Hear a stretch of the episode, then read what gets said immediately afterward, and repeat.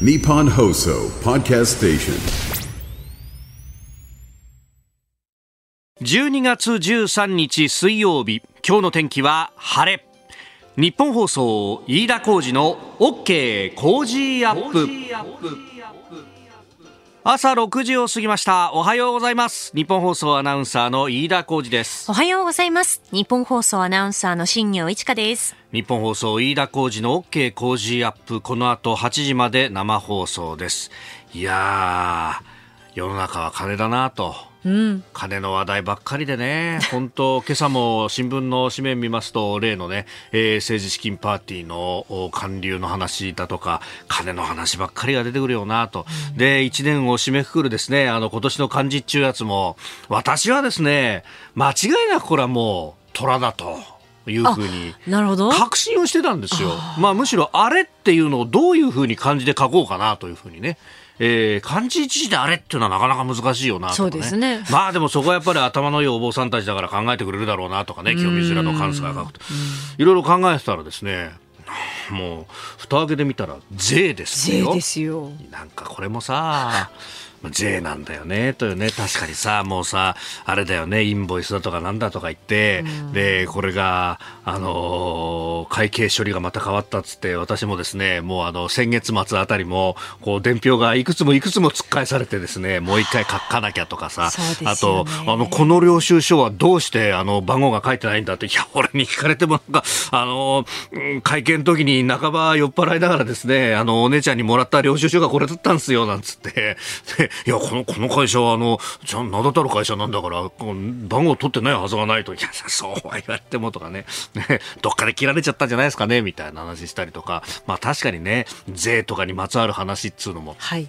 いろんなところで聞くんですけれども、そうか、税かと、ね、これまた、あのー増税どうなるんだとかね、まあそんな話とかが、あいろいろ出てきてるんで、まあそうだよね、というふうに思うんですが、まあその金の話でいくとですね、気分一新ということが昨日発表されておりまして日銀が、はいあの、新しい紙幣について、ね、デザインの刷新というものはもう言われてたじゃないですか。はいで渋沢栄一さんが1万円札だよとかね。で、あの、切り替わりのタイミングっていうのもなんとなくは言われてたんですけれども、昨日発表がありまして、はい来年の7月3日に発表するということが、あー発発行するということが発表されました。で、えー1万円札は、えー渋沢栄一さんに。そうですよ。ね。あの福沢諭吉さんがいよいよね、えー退かれると本当にいよいよですね。ね。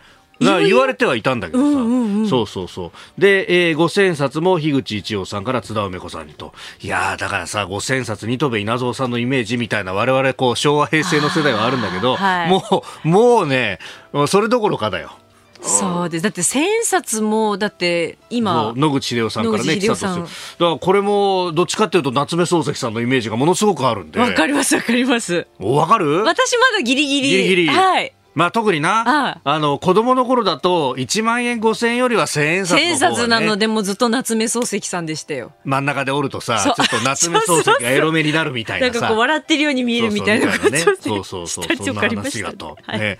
でこれはねあの銀行の知り合いに聞いたんだけど、はいこれ切り替わりのタイミングにさ、やっぱたくさんすっとかなきゃなんないじゃん。そうですよね。切り替わりのタイミングからすり出したら絶対切り替わらないんだから。それそうだ。話で、はいはい。だからこれそう誰だったかな？なんかね日銀の知り合いに聞いたんだけど飯田さんねと。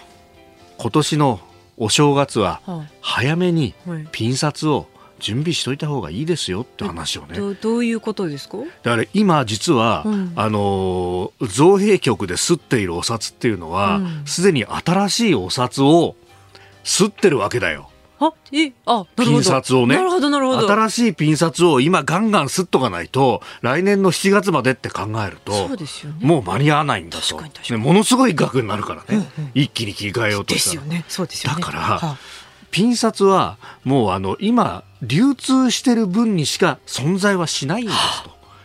これから日銀はあの古いね、えー今の例えば野口英世さんのピン札を今からするっていうのはもうないんですよ。ないんだ。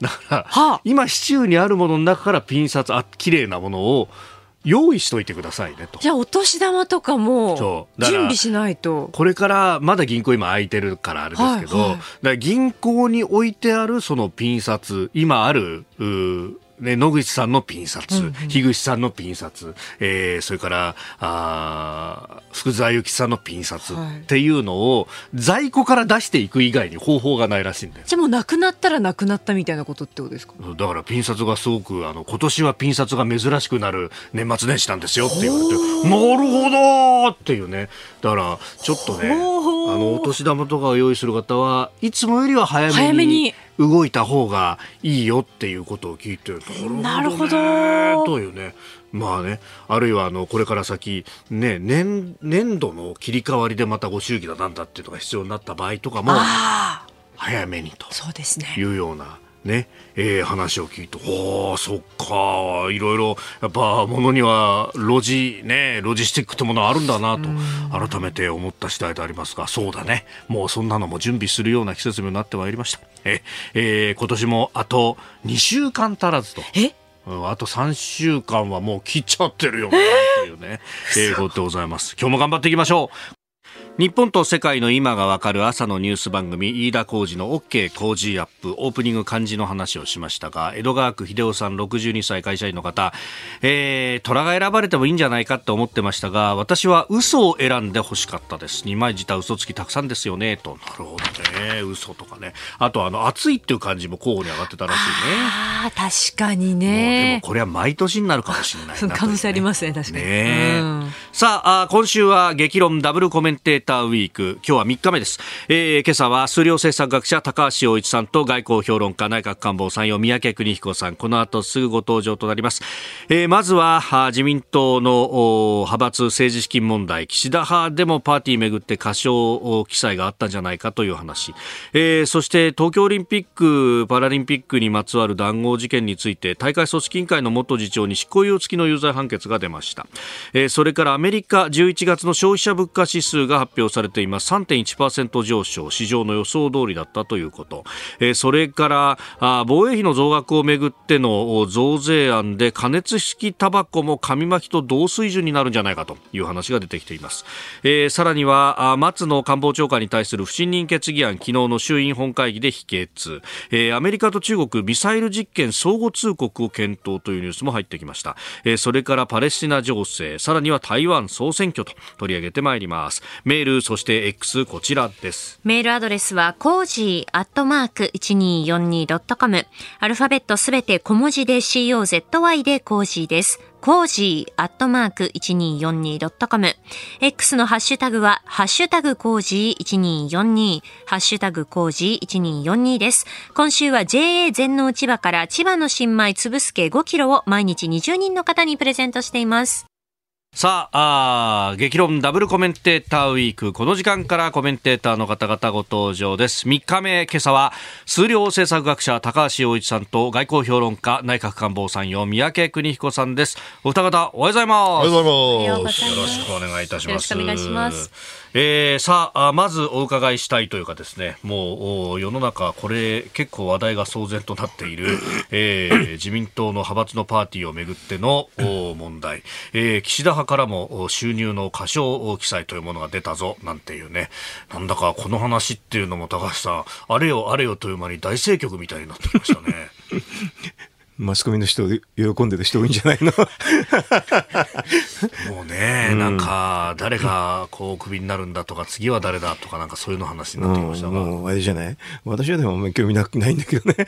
まあ、あの、大谷なんか興味あるけどさ。なんか。大谷選手の うん。なんかですね、はい。あの、この、年末にね、はい。こんな政局なんて、優雅だ、優雅なことやってますね。いうようなことやってるまあまあ、本当、なん。かね、もともとはね、えーお名前を出さなきゃなんない人の、まあ、パーティーのね、えーパーティー券20万円以上個人だとか法人で買った場合には名前が出なきゃいけないんだけれども、こう、いろんな議員さんから買ってて、で、名寄せしてなかったから、みたいな話から始まったんですけど、もはやそんな話どっか行っちゃいましたね。そうね。でもな、なんかその、みんな安倍派、安倍派って言って、清和会の話ばっかり出てきますよね。うーん。でもあれ、安倍さんはあれだったんですよね。これややめろって言った人ですけどね。おええあので会長になってから、なんでこんなのやってんのって言って、ええで、やめろって言って、だから最後の時はそれないはずなんですけどね。で、そもそも安倍派っていうのはな、なんだっけな、安倍派になってから8ヶ月ぐらいでしょ、確か。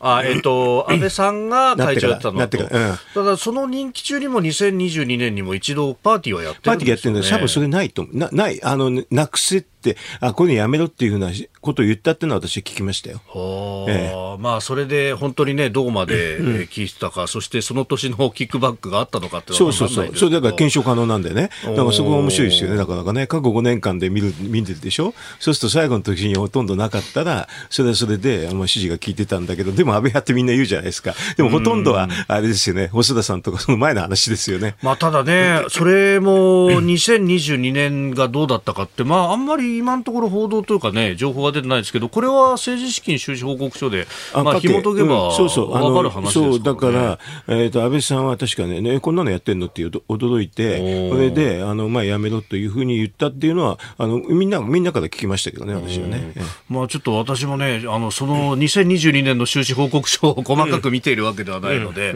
そこがどういう記載になってるのかっていうのがわからないまあ、書くか書かないかだけですからね。だから書けよって言って。ああ、っていうふうになるほど。だからそうそう。各議員に対してキックバックお金戻すまでは別に合法ではあるから、うん書けよと。あの、しっかり書きなさいよと。えおー。まあまあね、その辺細かいテクニカルな話がどうかってあれですけど、だ各派閥にも出てきましたね。いやだけどこのね、手のひら返しね、はい。メディアのすごいね、もうガラッと変わるじゃないですか、こういうことがやっぱり何年かに1回起きるんだなとつくづく思う、そしてやっぱりねそのう強い派閥で強いリーダーがいた時のはい。メディアの扱いと、そん。れがガラッと変わって、でまあ、要するに力の真空ができて、はい。ね、空洞化して、ええ。でこれだったら大丈夫だと、そのね、変わり目ってのは今、まさに我々経験してるもんだと思いますよ。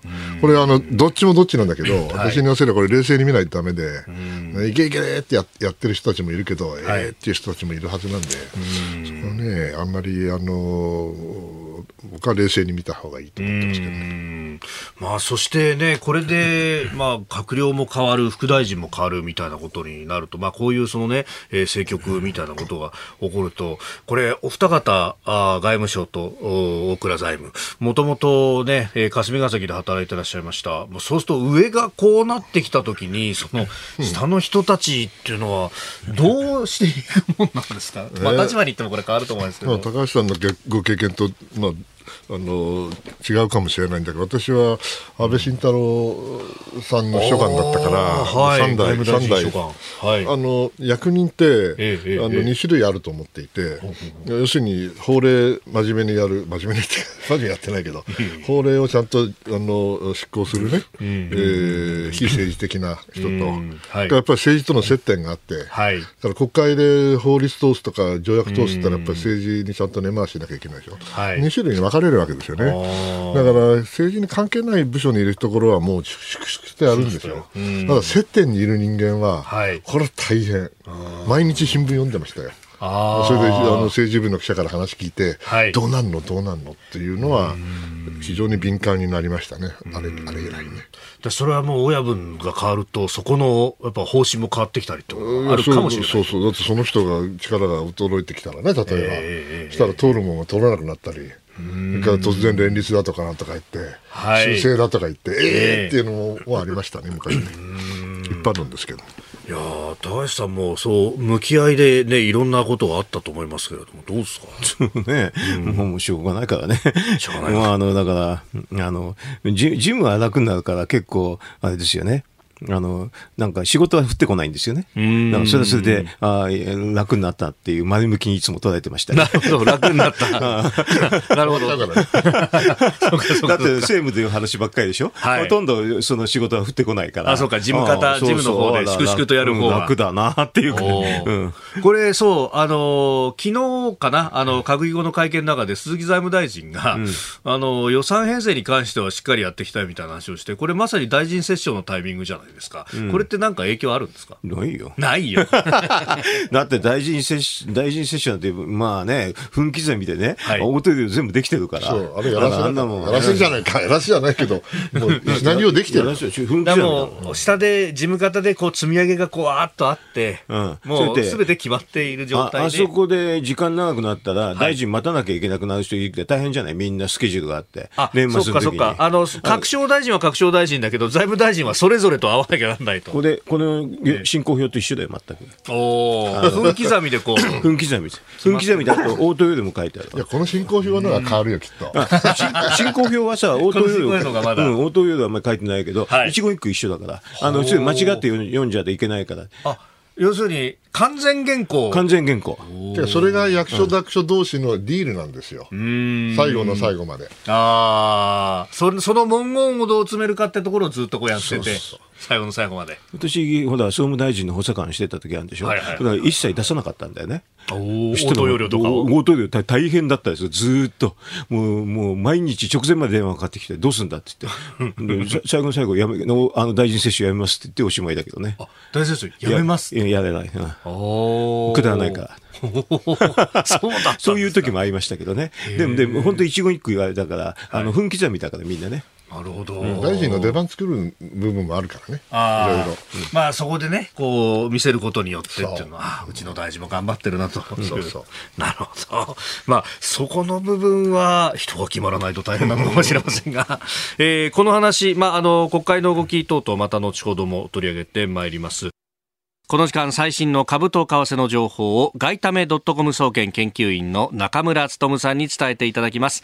中村さんよろしくお願いします。はい、ガイタメドットコム総研中村です。よろしくお願いいたします。お願いします。えー現地12日のニューヨーク株式市場のダウ平均株価は前の日に比べて173ドル01セント高い、えー3万6577ドル94セントで取引を終えました。ハイテク銘柄中心のナスダック総合指数は100.91ポイント上がって1万4533.40でした。円相場は前の日よりも約70銭円高ドル安の1ドル145円50銭付近で取引されています。はい。えー東京時間からですねあの日経新聞が日銀が12月の会合でマイナス金利政策の解除を予告する可能性があると報じたことで円買いが優勢になりました。そしてニューヨーク時間に入って発表されましたアメリカの11月消費者物価指数、えー CPI は前年比プラス3.1%と市場の予想通り、えー前月の3.2%から低下、えーこの結果を受けてドル売りが強まり一時一時ドル円は144円73円3銭まで、えー上昇しました、えーただその後はですね、はい。あのそれまで低下していたアメリカの10年債利回りが低下幅を縮めたということもあって円相場は145円半ばから後半まで値を戻しました、で本日はアメリカの連邦公開市場委員会 FOMC が控えています、はい。え今回はあの金利は据え置きとの見方が優勢なんですけれども、えー FOMC メンバーによる金利の見通しを示すドットチャートというものが公表されます。で前回9月のドットチャートから、まあ、この見通しがどのように変化しているのか、えーそしてあとはパウエル FRB 議長が、い定例記者会見で市場が期待する早期利下げについて、えどどういった見解を示すのか、そういったところに市場の注目が集まっています。はい。わかりました。中村さんどうもありがとうございまはい、した。ありがとうございました。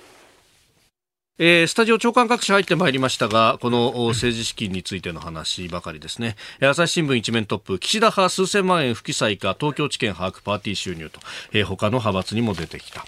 えー読売新聞4閣僚5副大臣明日交代、政務官安倍派一掃は見送りということで、この政務官については自主判断にというようなですね、ことが、えー書いてある見出しもあります。この空気で自主判断っていうのもなんか残酷な話ですよね。何を自主判断するの？やめるの？ね。本当ですよね。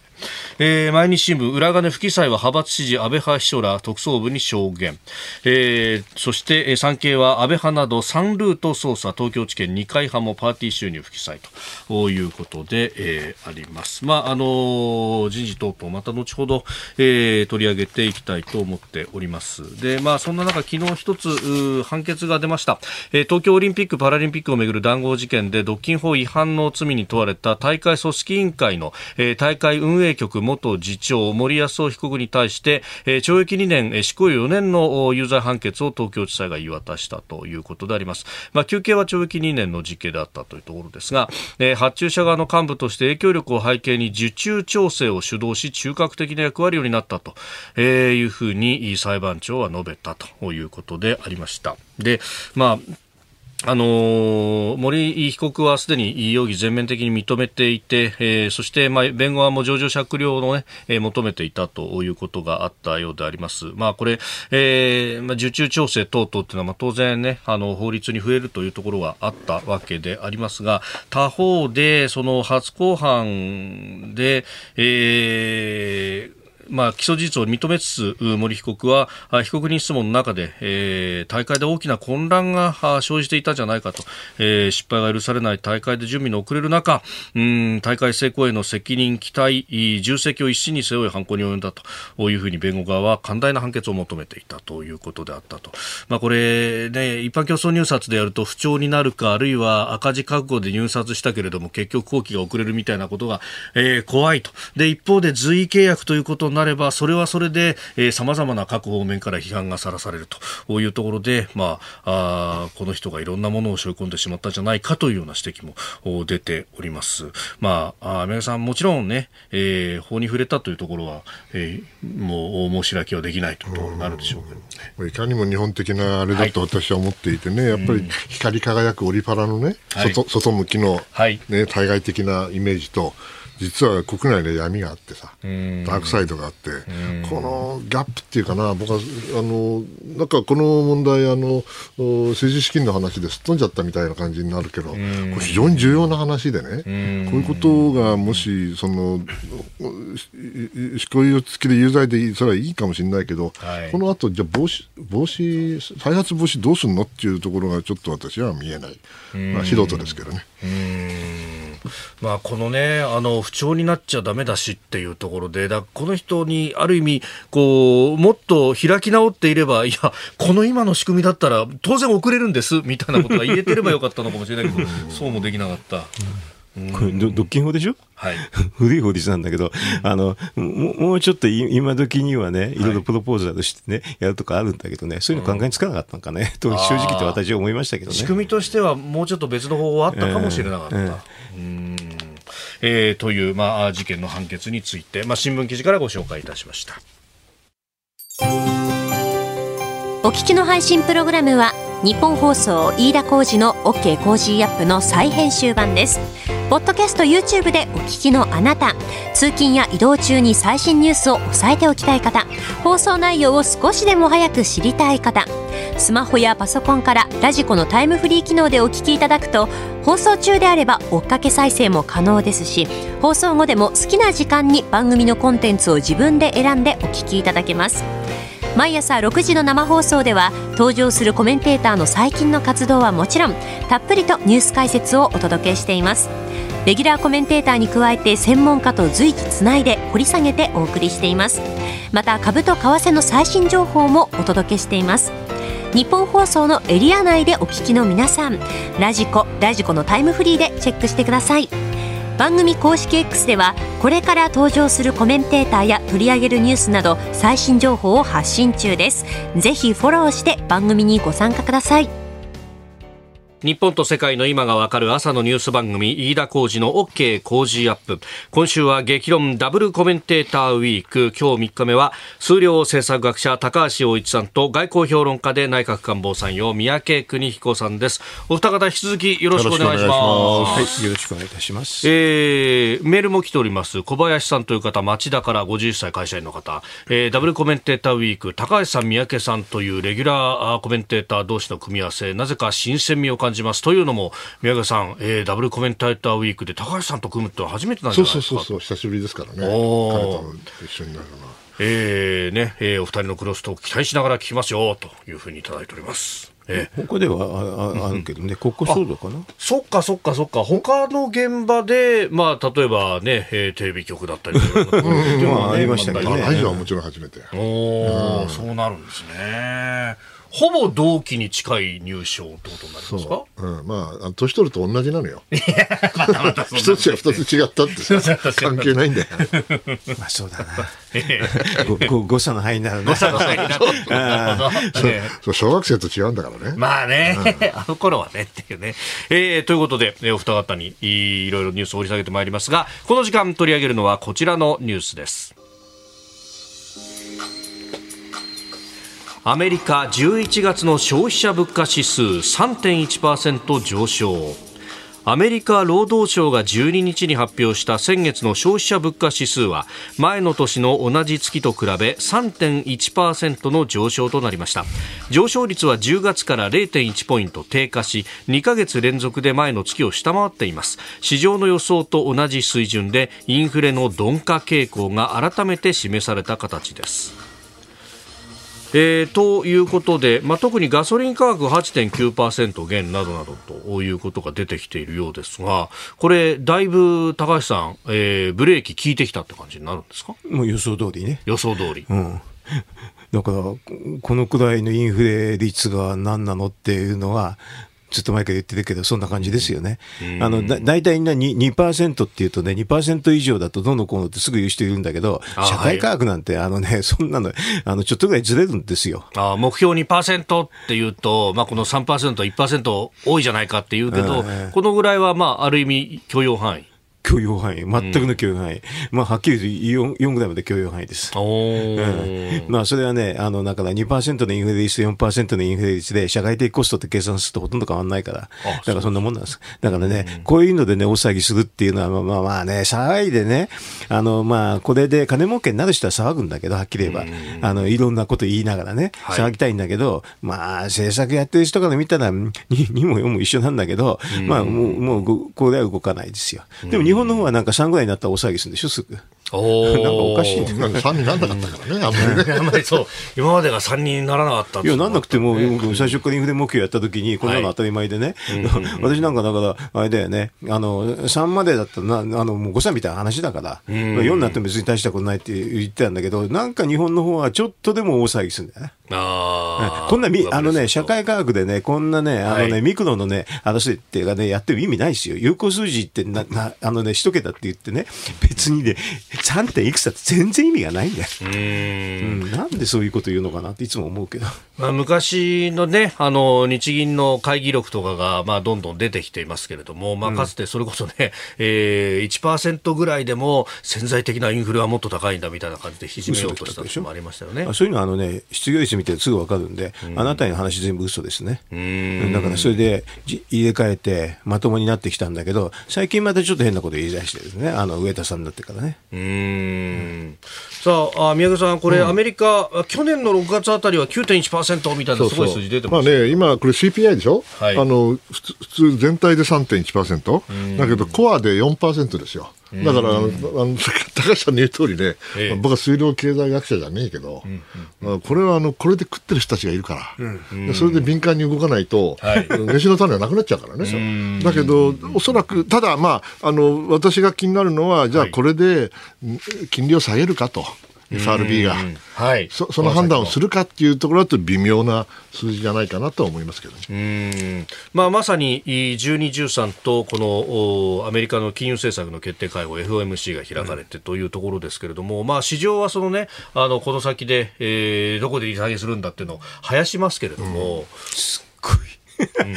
言わないとね、はい商売にならないからね。そういうところが。まあ、ほとんどそうやってね、みんなわかんないで言ってんだけど、あの、まあ、が学者的に考えたら、まあ、動かないですよ、普通は。動かない。これはもう子供を現でもなんか、状維持していけばいろんな話あるから、ちょっと、ちょっとやってあげようかっていう話になるかもしれないけどね。はいただ、その、何にももう、外野の話何にもなければ何もしないっていうのは普通ですけどね、このくらいだとね。ええこれ、アメリカ経済としては、じゃあ今、心地いい状態っていう感じになっているんですか、ね、僕はそこはあの、あの昔住んでないからわかんないけども、まあ、とにかく今おっしゃった通りね、これ、はいあのー敏感に動いて、ビビビビビって動いて、なんか喋って、それで南部でしょ、ね、高橋さんみたいなもん、このこと言ったら全然食えないよ、マーケットに逆にこれって、うんそうなんだけどね、まあね、そうそういうお客さんは別としてね、はい。もうちょっとね、あの、長期目の人は来るんですけどね。目 目先の人はちょっと来ないよね。私、言わせると、まあ大体ね、もうつつまない解説しちゃうから。まあでもね、こんなの右往左往しても何が楽しいのかなっていつも思ってんだけどね。ただね、ガソリンが下がったけども、はい。僕の知る限りでは、やっぱり家賃とか不動産上がってるし、はい。サービス上がってるんですよね、だからやっぱり微妙なんだと思う、全体としてはいいいいんだろうとは思うけど、うーん。まあ、そこに、ね、どこの立場にいるかで全く変わってきちゃうというところが、うん、でそれに今度、お大統領選挙がっていうことになってくると、これ、景気を落とすわけにはいかないですよね、バイデン政権としても。まあそりゃそうですよ、すべて経済ですからね、アメリカの外交なんて大統領選挙関係ねえから、あうん。ですからその意味では来年のはい。9月にどういう数字になってるかっていうのは一番大きいと私は思いますね。4年に一度必ず来ることですけど。うーん。来年の9月っていうと、今から1年先？はい、読めないっすよ。読めないですよそれは無理だ。それはそうだよ 読めて、そんなのここで喋れるような話じゃないしね。もしくは本当に分かってたら絶対に言わないから。まあ、神様じゃないですからね。えーということで、このアメリカの経済についてまずは取り上げてまいりました。さあ、ニュース7時またぎ、前半戦はアメリカの経済についてでありました。まあ、消費者物価指数のね、えーその伸びというのがだいぶう鈍化してきたということであります。高橋さん、あの、イエレン財務長官がソフトランディングいい感じで進んでるっていうような話をしてそうま。ですしょうね、雇用もいいしね、だからまあ基本的にあの金融政策と雇用でやるんですけどね、はい。それから見ると、まあ、うまいことやったなっていう感じはしますけどね。うん。で、まあ、この経済に絡んでね、えー大統領選の話が出ておりましたが、三宅さん、この、まあ、あーまだね、えー共和党誰が出るかっていうのは分からないけれども、これはもうトランプさんだろうとも言われていて。そりゃそうですよね。でこれ、経済政策が、これ、このままの状態でいい経済でいくと、お大統領にとってはか決してマイナスではないと、バイデンさんにとっては。あバイデンさんにとって、ええうん。まあそれはそうだと思うけど、それ以上にあの、はい。年齢の問題とかね、はい。え。ーボケるかどうか知らないけども、いろんな認知の問題とか、いろんなはい。要素があって、こ経済とはさっき言ったけど、経済だけじゃないよね、今回は。今回のやつはちょっと、両方ともあの、ね、シニアだしね、うーん。うん本当に読みにくいあれだと思いますね。で、トランプさんが勝ったらどうなるのと。大丈夫なの？僕は経済のことはよくわからんけど、経済よりもあの外交はめちゃくちゃになると思うね。うん。ですから、その意味では、はい。あの、とかね、どちらでもない人に出てほしいってのは本音だけどね。あんまり言っちゃいけないけどやめよう。まあこれね、まあ、前回のトランプ政権の時っていうのは、まあ、あの安倍さんとの間がものすごくフィットしたとそうなんですよ、ね。今回、その安倍さんのいない日本としてっていうのが、ねえ、本当にね、トランプがなったら NATO から抜けるっていう話でしょ？そういうようななっちゃうとなると、これはものすごい大きな変化になりますわね。同盟の見直しというところが、まあええそうそうそう。トランプ1.0の時も NATO との間、非常に冷え込んだというのがありましたが。ただその時に中中国のことがあったから、はい。日本との関係はまあ安倍さんもあるけれども、あのそんなにトランプ間違ってなかったのね、たまたまかもしれないからね、何やるか分かんないから。で安倍さんみたいなそのうトランプさんをうまくこうねなんていうの？調教と言ったら失礼だけども、あれあコントロールできた人ってヨーロッパにいないからヨーロッパの外交官が僕のところでなんで日本はあんなにうまくやってんの？って言うんだもん。そりゃすごい時代だったですよ。それがない。今回はね。まあ、そのノウハウというものは、一応、こう日本の国内には、ノウハウじゃないです。これノウハウじゃない。個人。個人で。個人の資質みたいな一一番最初の時からそうでしょ。そういうこうあの、いもう一気でボーンって行ってね、トランプタワーにね。そう。いい 行った時に、やあの、だってですね、あの、アレンジしたやつに聞いたけど、まあ、はいまあ全然違うわね、はっきり言えばね。あの、もう外務省の人みんなダメって言ってんだけど、もう全然関係ない。ああ、そう個人的な個人的な、ね、感じにね。まあ、あれも普通異例なんですよ。異例でしょ。で、合わない、普通は合わないんだから。まあ、現職の大統領はまだ執務してる状況でしたもんね。ダメって言ってただけ？普通は。だから、あのね、あの何回も言ったけど、それはちょっとある人でね、あの間に立ってやったんだよね。さあ、そして、えー、続いて、七時またぎの後半戦は、こちらのニュースを取り上げます。加熱式タバコ紙巻きと同水準で増税案政府与党検討へ。政府は昨日防衛力強化に向けた増税に関してタバコ税のうち加熱式タバコの税負担を先に引き上げ紙巻きタバコと同水準にする案を与党の税制調査会に示しました。与党税制協議会で最終的に調整し週内にもまとめる2024年度の与党税制改正大綱に盛り込む方針だということです。あの防衛費の財源についての増税はちょっと先送りだみたいなニュースが先に出ましたけどえそれとは別にタバコは先に引き上げるってことなんですかねこれ。税調をやることだからね、党税調がね。あの、そもそも増税がいらいらないって私、あの、なんだっけな、今年の4月の国会で言って。ああ、うん。参考人承知。うん、ご人、そあの、うん、と、国会でね、言って、もうその通りになってんだけどね、全然いらないんだけどね、いらないんだけど、まあ、税調はやりたがるんですよね、自分の仕事を、自分の仕事だと思うからね。うーん。税調って税を上げるのが仕事ですかそうですよ。だから今年の なんか、下げるんじゃないのか。いやいや本来は下げるのも含めて議いやいや、そんな論するべき全然ないですよ。ですよ。ねあの、そんなね、そんな言ってはいけませんって話言る。ってはいけません。これは、言ってはいけないんですか？なんか、あれだよね。なんかハリー・ポッターの映画みたいな、これは名前にここ出してはいけませんって、そんな感じだよ。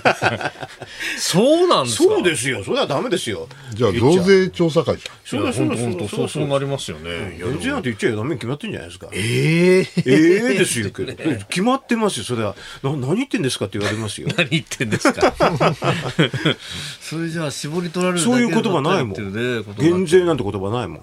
あ、唯一あんのは、あの、なんか、租税特別措置法のそこだけだもん。ああ、でも租税特別措置ってね、対象限られるし、そこにいろんな C みたいなものが入り込んじゃうじゃないですか。ね、それこそ利権みたいなものが。それは1兆円ほどね、あの、あそこでばらまいて、はいだ経団連はあれだよね、25億円ぐらい政治献金して1兆円いただくんだからね、これはいただきって感じですよね。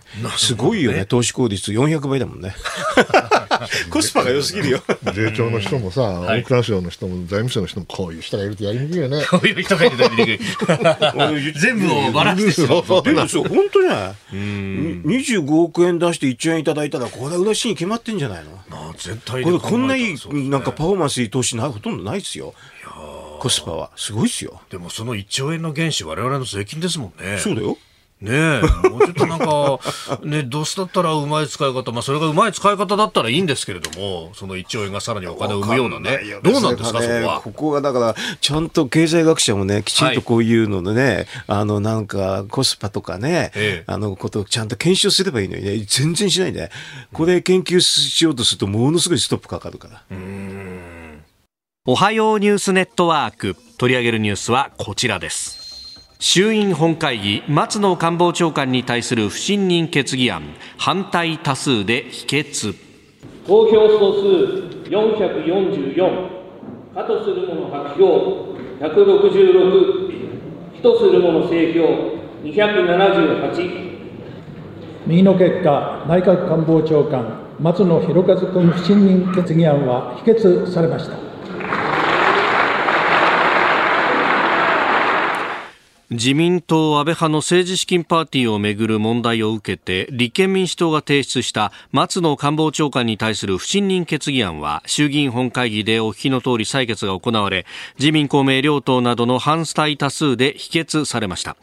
野党側は立憲民主党、日本維新の会、共産党、国民民主党、れいわ新選組などが賛成しました。えーそして今日12月13日が臨時国会のお会期末ということになります。まあ今日の夕方にも記者会見と、そして明日にも人事というようなことが出てきております。田中さん、まあ、今日のね、えー会期末、まあ、会見で何を言うかとか注目されてますけれどもね。まあまあね、あの、政治記者とかね、まあ、はい。まあ、みんなこれ、この話ばっかりですね。えー今国会で何、何成立したの？おー補正予算以外に と考えると。まあね、本当は経済政策でね、あの、はい。要するに、し所得税減税をね、本当は今国会にやるべきだったんだけどね。そういう話は全然出なくなりましたね。んで、あの、だってこれ、下手しちゃったら、ガタガタポンになっちゃったらどうなっちゃうんですかね、いろんな政権のね、話とかね。うん。まあでも、結構できちゃうんだね、この、この時期に。はい。大臣を入れ替えても、ええ予算編成で、じまあ、財務省の中にいるとね、はいこの、えっ、と、あと10日ぐらいすると、閣僚なんか制限出るんですよね。うん制限出て閣僚接種するんだけど、はい。おね、できちゃうんですね、そういうのもね、ええ全部ね。閣僚折衝して、閣議決定して、で、来年の通常国会に予算案提出とそういう流れに本当はしなきゃいけないから、この時期にトップが変わるって結構大きな音ですよね。いや、だって全然知らん人が閣僚接種することになるでしょ、これ。まあね、一応レクチャー受けたってそういうことになりますよね。だって、あと、えだって、なんとかなるのよ。なんとかなるでしょなんとかなんとかなるんだよ。本当なっちゃうんだよね、これ。これがしかしながらあの、で、多分ね、宮城さんね、外交なんかだとね、トはいップ同士の話だと、なんとかなんない話があるんじゃないかなと思うんだけど内政の話はなんとかなっちゃうな。やっぱりね、自民党って今見てて、やっぱりすっごく揺れてますよね。はい昔はそのミニ保守政党の連立政権だったんだよ。派閥がね。各派閥だとうんでそれがまあ派閥が少し緩くなったけど、はいやっぱりまだミニ保守諸政党連立政権なんですよね。ただ、そこに強いところがあって、ってことは言えないけど、それが急にええ、力がなくなった。そうですね。空洞化した、力の真空ができた、はい。それうわーって戦ってくる、はい。の状況、マスコミもそうですよ、だけど役役人もそうで、これ、要するにせせ今までずっと政治が強かったわけでしょ、はい。そそれが役所のリ、なんていうかな、イニシアティブがぐわーっと戻ってきてる感じがするの。だから、あの高橋さんおっしゃる通り、あの誰でもいいのよ。あ安倍さんがね、亡くなった以降、それすんごく感じるの。そう。うん。私の出身母体がね、どんどんどんどんね、のしてきて、ゴジラみたくなってきてね。おー成長してね、はいこっちはだからその攻撃を受けてからいつも大変ですよ。うんまあ、ここね、何年間もというか、まあ、一連のその90年代からの政治改革も含めて、こう政治がしっかりグリップしてっていう、まあ、官邸の力強くしたりとか、機能強化したりとか、いろいろあったけれども、なんかそれがまた逆に戻っちゃってるような感じまあでもなんすかね、あの、これ言っちゃいけないのかもしれないけど、官邸が強くなったとはいえ、いえ。結局、あの実務やってるのは役人だから、あのスタイルをね、はい。トップダウンで見せてたけど、ええ。やっぱりやってたわけよ。役人は役人でね、はい。ただ、その最終的な政治責任とか、そういうところリーダーシップっていうのは、官邸がちゃんと取ってたから、はい。それね、強くて、それね、安定した、だからな8年も9年も続いて、はい。それがやっぱり日本の国益になったわけですよ。ええでこれがね、ええ瓦解して、で元の木阿弥になったらどうなるの、また毎年総理変えるの？冗談じゃないよ、それ勘弁してよっていうのが私の本音。うーん。このねあの、特に外交に関してっていうのはこう、トップの顔が分かるって大事なことですもんね。でその人がずっと毎年同じことを言ってないと影響力ないわけですよ。はい。毎年初めましてじゃ困るわけ。だからね、そのあのいろいろ政治議論するのはいいですけど、はい。やっぱり日本の国益ってものを全体よく考えてええ。決めてもらわないとね、ただ単に清掃とか、ね、そういうんでスキャンダルだけでこう決めてもらっちゃ困るなっていうのは本当は言いたいんだけどね、言っちゃったけど。うーん。これね、高橋さん、まあ、内政に関してっていうのは、でもこれ、いい悪いで言ったら、そんなコロコロコロコロ大臣が変わるっていうのもいいことじゃないですよね。大臣変わんなくて、でも、まあね、私の出身の財務省がずーっとね、はい。もう、もうなんか一強状態が続いて、続くわけでしょ。それがいいんですか？だからね、あの、ほら、さっきね、減税を言っちゃいけないって、もっと言っちゃいけなくなりますよ。減税って名前が出たらすぐね、そこの時にご説明に行く行くという感じになっちゃうかもしれませんよ。ただね、もう一つ言わせてもらうとね、ええええ高橋さんどう思うか分かんないけど、この10年で、はい。悪いけど、役人のレベル下がってる。だから昔昔のようなね、はい。高橋さんがいた頃のような時代とはちょっと違って、あのそれはあのお親元、お宅の元の親元はやっぱり引き続きあのリーダーシップ取るとは思うけど、そんな昔みたいに強強強いかねと。いう実はあのあ恐ろしいことが起きてる気がするんですよ。ですからそれが本当にいいのかどうかも含めてね、はい。日本は大きく変わっていっちゃうような気がするこのこのこの戦争を見ていると。ああ、まあ、ある意味、そのね、あの、霞が関全体が巨大なこうシンクタンクのようなものになっていて、うん、でそこがこうダイナミックに政策を動かしていく。で、えー、それを政治に提案して、まあ、政治そうかと言ってこうやっていくっていう55年体制がなくなった時にで今度関東力が強くなったと。じゃあ上を見て政策決めてればいいのかっていうふうになってしまった、まあ、その辺がちょっと昔はベストブライテストがいたよ少しは。今いないんじゃないの、うん。まあそのね、あの最高額から入ってくる人たちがお他の外資とかそういうところにこう行きがちだというような話は前からね言われたりなんかもしましたけれども。うんまあ、その辺も含めてだから政策をじゃあ下からどうやって吸い上げそして決めていくかみたいな話っていうのが、まあ、次の回がまだまだ見当たらないっていう感じになってる、うん、政治がこの弱いとやっぱり優秀な官僚がうまく、えー、アレンジをしなきゃいけないんだけどそれが本当にできるのかね。うん。それで全体が止まっちゃうんじゃないかな心配はしてますけど。さあ、そしてもう一つ用意していたニュースは、まあ、そこでこの周りを取り巻く環境というところで、アメリカと中国ミサイル実験の相互通告検討というニュースが、えー、これ日経が報じているんですけれども、まあ、米中間の意思疎通というものが、この、まあ、ミサイル実験ということは核も含めて、えー、ということにもなるのか、偶発的衝突、ね、避ける狙いがあるということなんですけれども、うん、これ話すことはいいことですか、宮もちろんそうです。これね、この相互通告が問題ではなくて、これはもうあの入り口なんですよ、うん、今、中国の核戦力は急速に米ロに近づいているんです、うん、数百発からおそらく1000発、1500に行くんですよ、あと10年です、そうなるとね、その今までの米ロの独占状態ではなくて、はい、3すくみになるんです、そうすると核の抑止というものがますます難しくなるんですよ、だからアメリカは今、中国と核の問題について話したくてしょうがないんです。はい、昔の米ソのようにね、ちゃんとした安定を図りたいから。ところが、それを中国が拒否してきた。はい。それでアメリカがこうやって検討しているということで、宗派を送ってるわけですよ。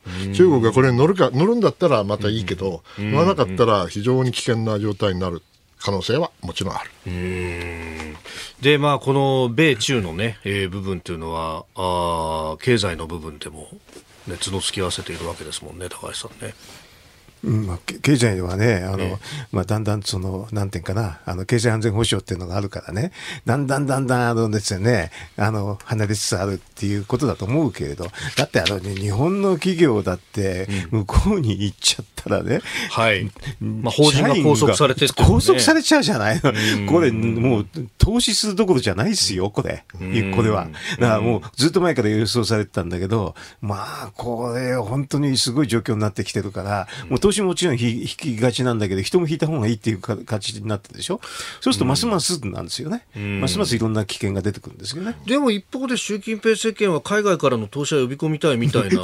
無理でしょ。言ったら、投資呼び込むだけじゃなくて、人も呼び込め、来いっていう話になるでしょ？それで拘束されちゃうじゃない？うん。あれで、ほら、普通だったら法律効果みたいな形でやれればいいんだよ。日本なんかできないでしょ？いくらやったってお願いしたって帰ってこないですよ、あれは。うん。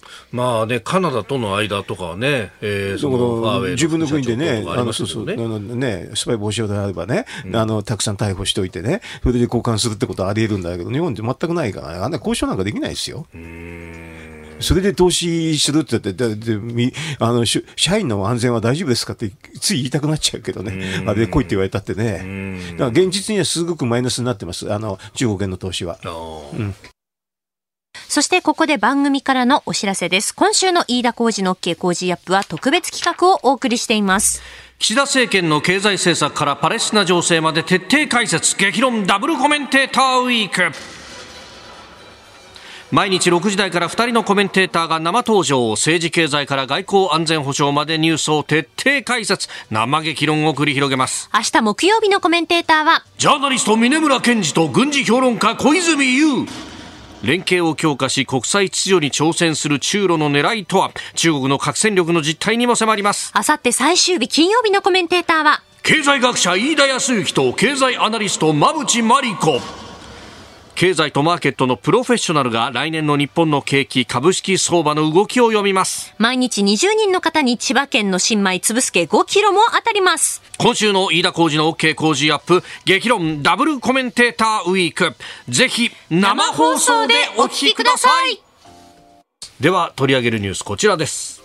国連総会13日に緊急会合。ガザ情勢停戦決議案採決へイスラエルが侵攻するパレスチナ自治区ガザ情勢に関して国連総会のフランシス議長は12日午後。日本時間の13日今日午前に緊急特別会合を開くことを決めました。安保理では8日ガザでの人道目的の即時停戦を求める決議案にアメリカが拒否権を発動。廃案に追い込まれたことを受けましてアラブ諸国とイスラム協力機構を代表してエジプトとモーリタニアが開催を要請しました。えー、ということで、まあ、安保理に関しては五大公の拒否権がありますから、これは高橋さんね、まあ、難しいってどうですか、うん、期待はするんだけどね。うんえー、そしてこの今情報が入ってきましたけれども共同通信によりますとこのパレスチナ自治区ガザの情勢を協議する緊急特別会合、えー、人道目的の即時停戦とすべての人質の解放を求める決議案を採択しました、えー、加盟193カ国のうち日本を含む153カ国が賛成した一方でアメリカやイスラエルなど10カ国が反対。イギリスなど23カ国は棄権となりました。ただ今年10月下旬に国連総会で、えー、ガザでの人道的休戦を要請する決議が採択された際には賛成121カ国で日本は棄権しておりました、えー、これと比べますと今回は30カ国以上が賛成に回ってイスラエルの軍事作戦が国際的な支持を失っていることが示されましたと、まあ、共同通信はそう書いていますが、まあ、今回のこの結果というのは、まあ、宮さん、どう見たらいいでしょうか？あの アメリカのね、はい、バイデン大統領がイスラエルに警告を発していてね、それでイスラエル、このままやってると、国際世論の支持を失うぞと、ここまで言ってるんですよね、でまさにその数字が出てるわけですよ、はい、ただね、問題はね、これちょっと言葉申し訳ないけど、即時停戦とか休戦とかあんたが言ってるけど、はい、あのイスラエルには自衛権があるから、でハマスを取り締まることについては認めているんですよ、日本もね、含めてね。ですから、あのそれをあのイスラエルは停戦って言ったら、本当に戦争やめなきゃいけなくなりますから、はい、だから、だからノーなんですよ。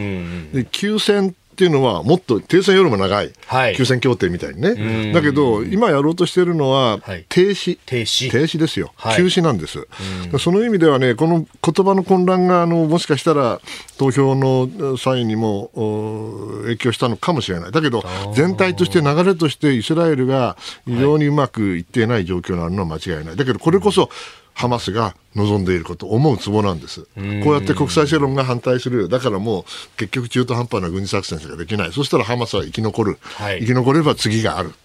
ね、そういうその悪循環を止めるためには本当にこれが正しい決断なのかどうか。私は個人的にはね疑問を持ってますけどね。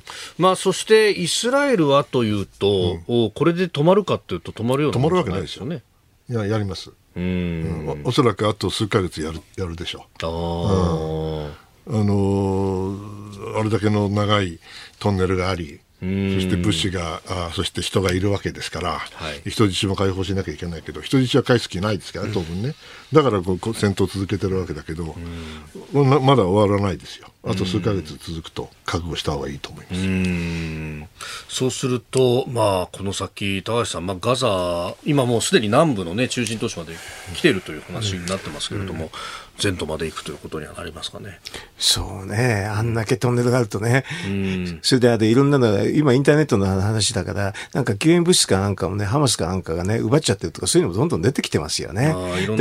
でもそのプロパガンダ的にはあれだよね、はい、やっぱりイスラエルの方がちょっと不利になってるんだけど、本当はそういうふうな、あの、まあ、ハマスが残虐なことをしてるとかね、えげつないことをして、それで物資を取ってね、それで最後ほんのちょこっとだけ分け与えて、なんか義足みたいな感じのことをやってるっていうのが、世界が明らかになってるんだけど、マスコミの人そういうのあんまりなんで報道しないのかなと思いますけどね。こんだけいろいろ出てるから、実はネットの報道がいろんな話がわかるんですよね。あの、いろいろと外のあのマスコミのやつを見てるか。私だからね、イスラエルの国防省との話とね、あアジア人が両方見てんだけど、そうするとちょっとね、全体の雰囲気と世界の報道とちょっと違いますね。もはや情報戦という形情報戦になってますね、間違いなく。うんこの国連総会の動きっていうのはもう完全に情報戦。だって国際的な、あの法的拘束力ないんだから。うん情報戦イメージをどう作るかという話になってきていると。さあ、では続いてこの時間は、ここだけニュース、スクープアップ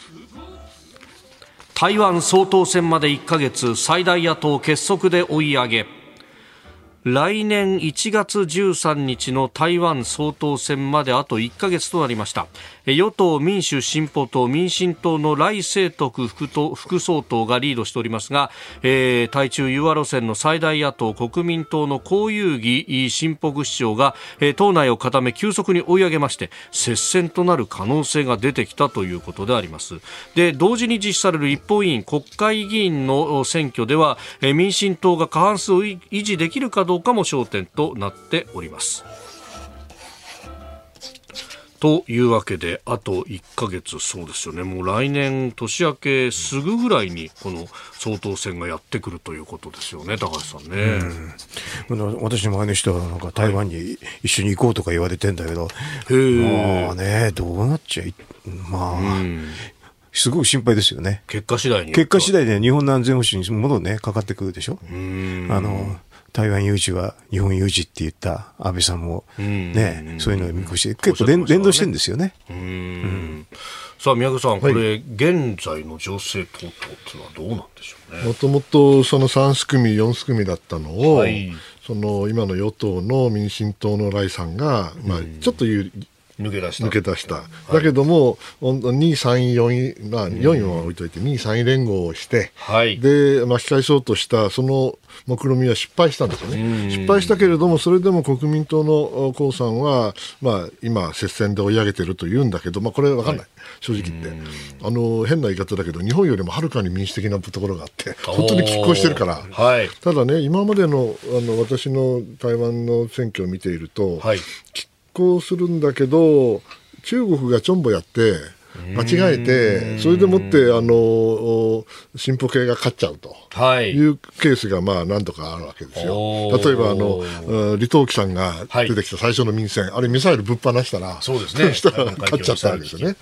で、蔡英文さんだって前回の選挙ね、はい。あれ本当に接戦だったんですよ。ええええだけども、香港であんなめちゃくちゃやるから、ええ。それでガーって彼女が勝ったわけだ。民主派でも潰したっていうのおそらくね、中国は一生、もうあんまりあのそういうミスをしないように、非常に巧妙に動いているとは思うんだ。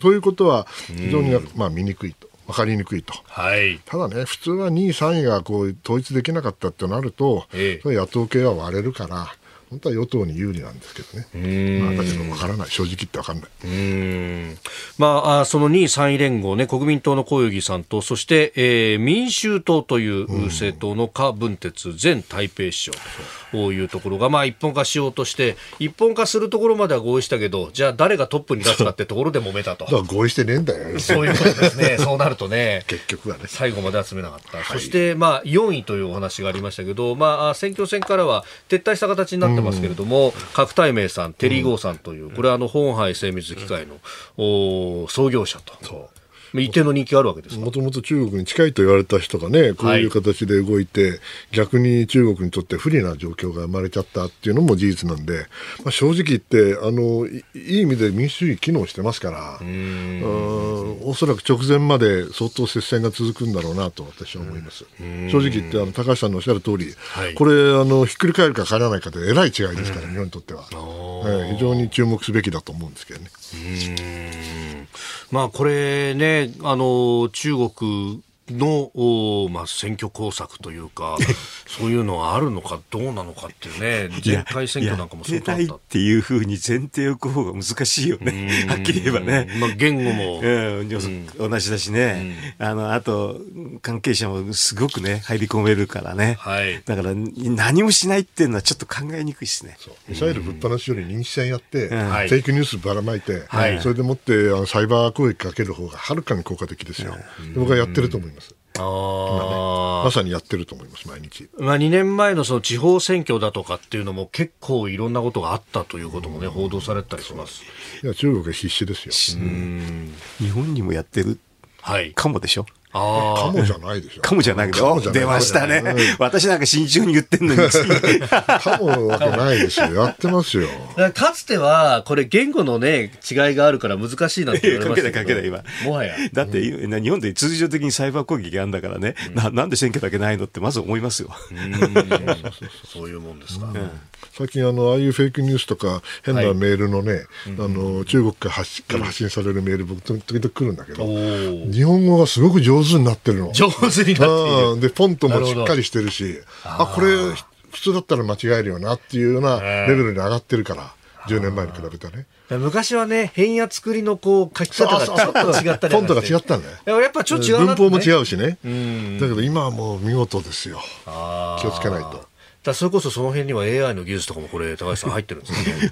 私もうちょっとね、中のね、解析するからね、発信地わかるからね、全部排除してるけどね。あれね、あの、そのまま読むとわかんないですね。ええあの表面上はわからない。だからごめんなさい。うん内部構造まで見ればわかるけれどってレベルでね。む昔はあのね、もう見てすぐわかったけど、今は内部構造を解、内部を解析しないとわかんなくなってきてる。なるほど。まあ、恐ろしい時代になりましたよ。こっちもやりゃいいんだけどね。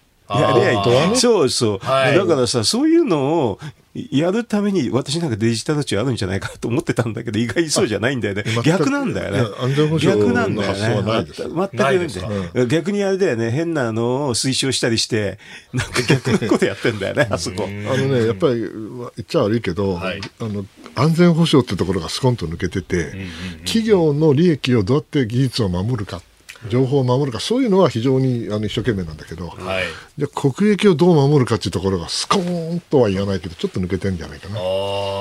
これ、その、まあねい、いわばアクティブディフェンスなんて言い方をしたりしますよね。うんはいはいこっちからしっかり情報を取りに行っといて、それによって削減値を先にね、あの、守るとか、叩くとか。サイバーも専守防衛なのよ。でもそれじゃダメなのよ。これやっぱサイバーのやり方の中でも、こう、専守防衛、まあ、やりた、やられたらやり返すみたいなものっていうのが やられてもやり返さない。守るしかないわけ。あ、そうかそうかそうかそうか。やり返すんだったらいいんだよ。ああ、やり返すんだったらそれが抑止力にもなるけど、そうそこまでもいかない。うんやり返さない。守るだけ。だったらやり、やった方が勝ちじゃないですか。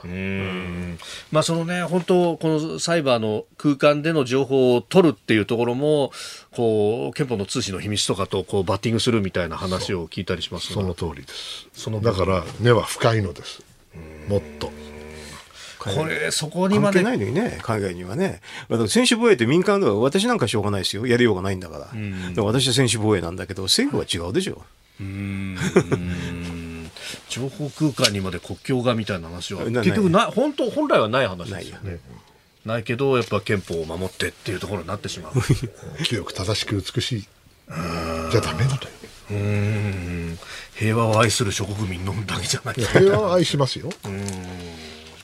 えーということで、まあ、台湾総統選の話からね、えーサイバーディフェンスというところまでお話をいただきました。日本と世界の今がわかる朝のニュース番組飯田浩二の OK コージーアップ。ニッポン放送の放送エリア外でお聞きのあなたそして海外でお聞きのあなた。今回もポッドキャスト YouTube でご愛聴いただき本当にありがとうございました。飯田浩二の OK コージーアップは東京有楽町のニッポン放送で月曜日から金曜日朝6時から8時まで生放送でお届けしています。番組ホームページでは登場いただくコメンテーターのラインナップや放送内容の原稿化された記事など情報盛りだくさんです。また公式 X では平日は毎日最新情報を配信中です。ぜひチェックしてみてください。